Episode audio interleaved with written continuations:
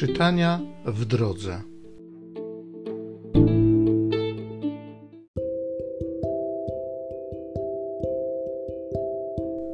Z pierwszego listu świętego Pawła, apostoła do Tesaloniczan.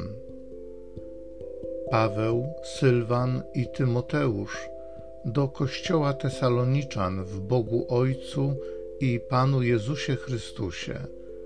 Łaska Wam i pokój.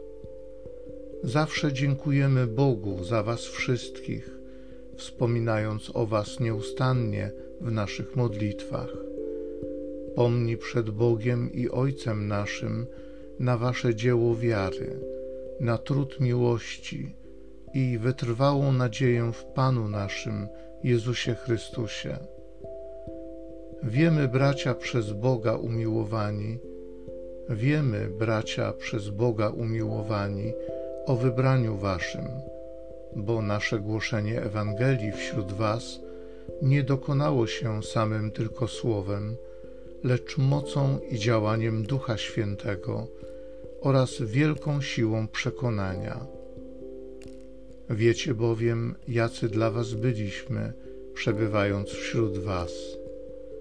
Wasza wiara w Boga wszędzie dała się poznać także nawet nie potrzebujemy o tym mówić, albowiem oni sami opowiadają o nas, jakiego to przyjęcia doznaliśmy od Was i jak nawróciliście się od bożków do Boga, by służyć Bogu żywemu i prawdziwemu i oczekiwać z niebios Jego Syna, którego wskrzesił z martwych, Jezusa, naszego Wybawcę, od nadchodzącego gniewu.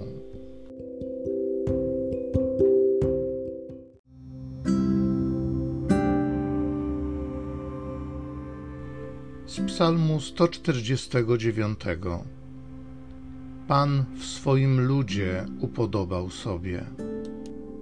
Śpiewajcie Panu pieśń nową, głoście Jego chwałę w zgromadzeniu świętych Niech się Izrael cieszy swoim Stwórcą, a synowie Syjonu radują swym królem. Niech imię Jego czczą tańcem, niech grają mu na bębnie i cytrze, bo Pan swój lud miłuje, pokornych wieńczy zwycięstwem. Niech święci cieszą się w chwale, niech się weselą przy uczcie niebieskiej chwała Boża niech będzie w ich ustach.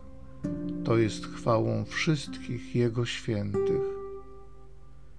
Pan w swoim ludzie upodobał sobie.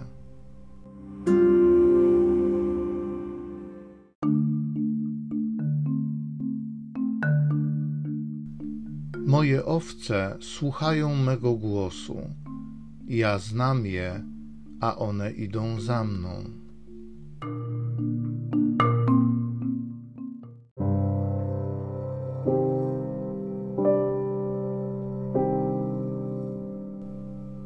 Z Ewangelii według świętego Mateusza. Jezus przemówił tymi słowami: Biada wam, uczeni w piśmie i faryzeusze obudnicy, bo zamykacie królestwo niebieskie przed ludźmi. Wy sami nie wchodzicie i nie pozwalacie wejść tym, którzy do niego idą. Biada wam, uczeni w piśmie i faryzeusze obłudnicy, bo przemierzacie morze i ziemię, żeby pozyskać jednego współwyznawcę, a gdy się nim stanie, czynicie go dwakroć bardziej winnym piekła niż wy sami. Biada wam przewodnicy ślepi, którzy mówicie, kto by przysiągł na przybytek, nic to nie znaczy, lecz kto by przysiągł na złoto przybytku, ten jest związany przysięgą.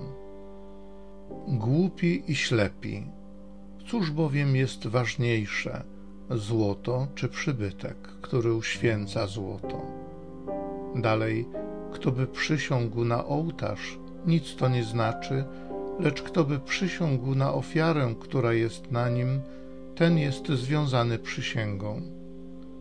Ślepcy, Cóż bowiem jest ważniejsze, ofiara czy ołtarz, który uświęca ofiarę?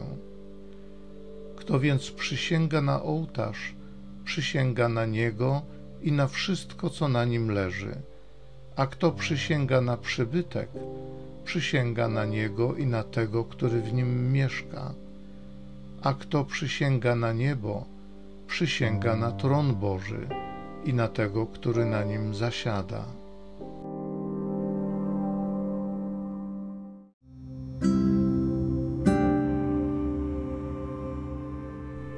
Wiemy, bracia, przez Boga umiłowani, o wybraniu waszym, bo nasze głoszenie Ewangelii wśród was nie dokonało się samym tylko słowem, lecz mocą i działaniem Ducha Świętego oraz wielką siłą przekonania. Dziękuję Ci, Ojcze, tatusiu. Dziękuję Ci, Panie Jezu, za Twoje słowo, które skierowałeś do mnie. Dziękuję Ci za moc tego słowa, za moc przekonania, które w sercu miałem, aby uwierzyć, że Ty jesteś Bogiem żywym, że jesteś blisko. Dziękuję Ci za moc Ducha Świętego, którego mogłem doświadczyć. Duchu Święty, poruszaj moje serce, odnów we mnie to doświadczenie, ożyw moje serce. Amen.